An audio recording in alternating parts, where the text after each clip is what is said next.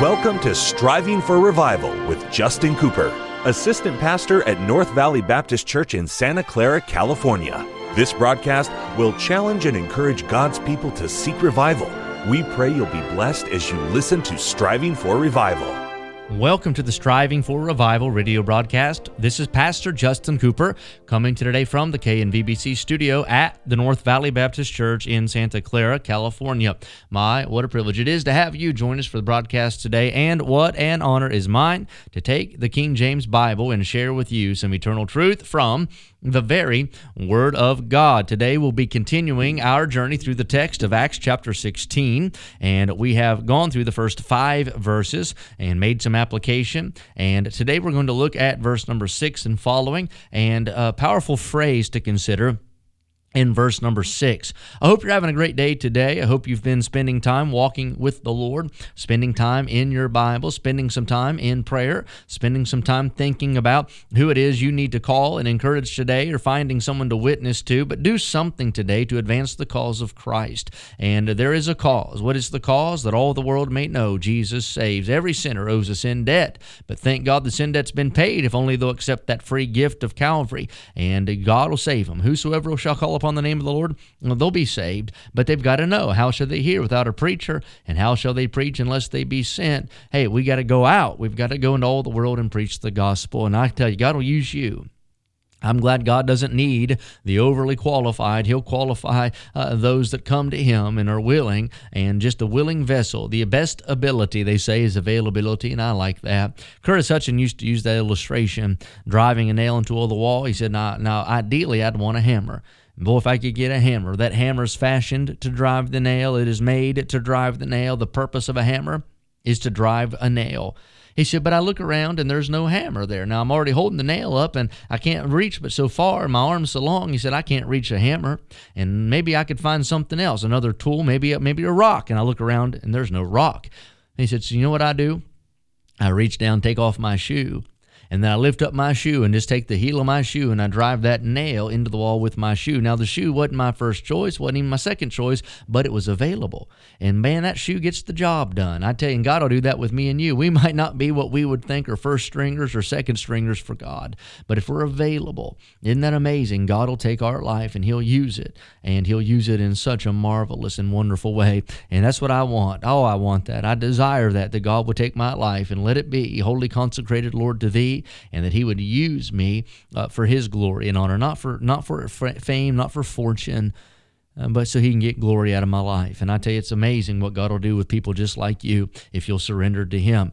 Now, let's look together. Maybe you've missed some of our past Bible studies. Those are all available for you, archived on the podcast. Our podcast is Striving for Revival, and it's found on every podcast platform. It's free for you to subscribe to. And as soon as you subscribe, you'll have access to hundreds, uh, maybe more than hundreds, of Bible studies that we have done verse by verse uh, through most of the New Testament, some of the Old Testament We've done topical studies as well, but all of that is there for you. And what I like about podcast format is you can rewind, pause, fast forward, listen, listen again. And it's better if you're studying, maybe, that you get us on the radio for the first shot, but then you follow up with the podcast. And that way you can take notes and it'll be a help to you as you study along with me in our Bible. Now, Paul is on his second missionary journey.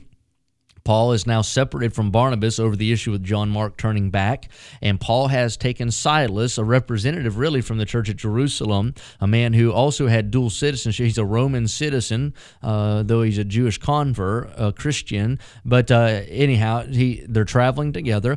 They come to Derbe and Lystra. There they meet up with a man named Timotheus, which is Timothy, the same Timothy Paul wrote both of the letters to in the New Testament. Timothy, we talked about this, came from a home who uh, had a a mother that was a saved Jew, and then he had a father who was an unbelieving Greek. So he has a father who's a Gentile, a mother who's a Jew, and yet from that divided house Timothy's produced, and God uses him marvelously. And I, I told you that last time that it might not co- you might not come from perfect circumstances or have the most pristine background, but that does not hinder nor uh, keep God from being able to use your life. And I'm glad Good things can come out of bad situations, and it happens all the time, and God will use you. So don't discount yourself and don't resign yourself to the bench. God might just use you in a marvelous way if you'll make yourself available. So, as Paul and Silas and now Timothy travel, they begin to preach to these churches that the Gentiles are saved by grace through faith, not by keeping the law. There's no law included in this thing. But after they're saved, they ought to do their part to not live like lost Gentiles and to abstain from immorality and idolatry and all of those things that might cause others to question their Christianity and to be a stumbling block in their spiritual life. Verse 5, I labored a little bit last study. And in it, the Bible said, So were the churches established in the faith. And that's such a powerful statement because what it means is by giving them doctrine and truth, they strengthened these churches. They gave them a sure foundation. They kept them from being wobbly on the axle, if you will. And they enabled them to uh, be reinforced and to mature and to grow. So these churches would not be churches that were just tossed about uh, to and fro. These would not be churches that were just uh, uh, running after every wind of doctrine, but these now would be churches that were strong in the faith. My, how we need that. The majority of churches in our day are not strong in faith. They are, are strong in feeling. They are strong in emotion. They are strong in uh, preference, possibly, but not strong in Bible doctrine and truth. They don't have a firm foundation, and that's why they change and shift and fall. And that's why, for a minute, maybe they're, they're, they'll, they'll explode, and the next moment they'll fizzle out. There is not any establishment in that local assembly. So these Christian leaders take their uh, uh, their uh, authority uh, and, and, they they have an obligation, accountability, and they establish these local churches. Now, verse number six, I want us to see it today and consider it for a moment. Here's what our Bible says: Now, when they had gone throughout Phrygia and the region of Galatia and were forbidden, here's our phrase to, to consider for a moment: they were forbidden of the Holy Ghost to preach the word in Asia. Now, think about this. The Holy Ghost is literally saying no to Paul, Silas, and Timothy preaching the Word of God. That almost sounds crazy. If it wasn't here in the text, you'd wonder why. The Holy Spirit is saying, Paul, this is not the spot to set up camp and preach. No, you're not preaching in Asia. Now, I want to read you a little bit of this commentary and then we'll make some comments. But here's what it says When Paul and his companions left Lystra, they proceeded along their route, establishing and strengthening the churches. Eventually, they reached new territories and were thrilled with the possibilities of preaching to multitudes of new listeners. They traveled through Phrygia and Galatia, but soon became aware that something was wrong. They were working hard and getting nowhere. They resembled shadow boxers using a great deal of energy but hitting nothing. When it became difficult to preach and the usual signs of God's approval were missing, it seemed the party had walked into an unproductive wilderness. Frustrated and worried, Paul prayed, but God forbade him to preach in Asia. This was not the continent today as we know it, but a smaller ter- territory known as, uh, uh, as a proconsular Asia, with God's roadblock preventing progress. God's roadblock preventing progress, Paul decided to go into Bithynia, but once again the Lord refused to permit his servant to preach. If the prohibition had applied to a town or village, the problem would have been less acute. The missionaries could have gone to the next place. But when God refused permission to preach in Asia, that refusal presented a problem of enormous proportions. To get out of Asia meant a march of 600 miles over very dangerous mountains and through terrible weather.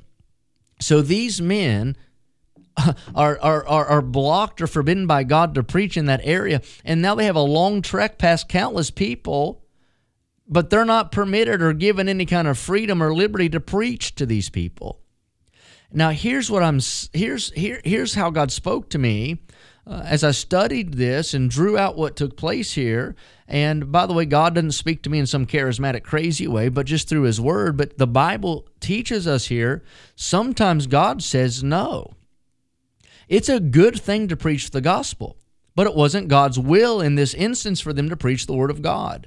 And the lesson is this sometimes you can get a good thing out of order and it not be God's will. It's a good thing, but it's not God's will. And the good thing becomes wrong if you push it and try to knock the door down and do that because it's not God's perfect will. God said no. Timing is, God is not confined to time. But God has uh, utilized time to let man understand how he works. God never moves without purpose or plan. God does everything perfect, but in his time. And I want to encourage you in these closing seconds don't get off of God's schedule. Don't drag God onto your schedule. You get in schedule and lockstep with God and let God direct your steps. Well, that's all of our time for today. Make sure you join us next broadcast. Until then, pray for revival. Thank you for joining us today for Striving for Revival with Justin Cooper, Assistant Pastor at North Valley Baptist Church in Santa Clara, California. Listen at this time every weekday as we strive for revival.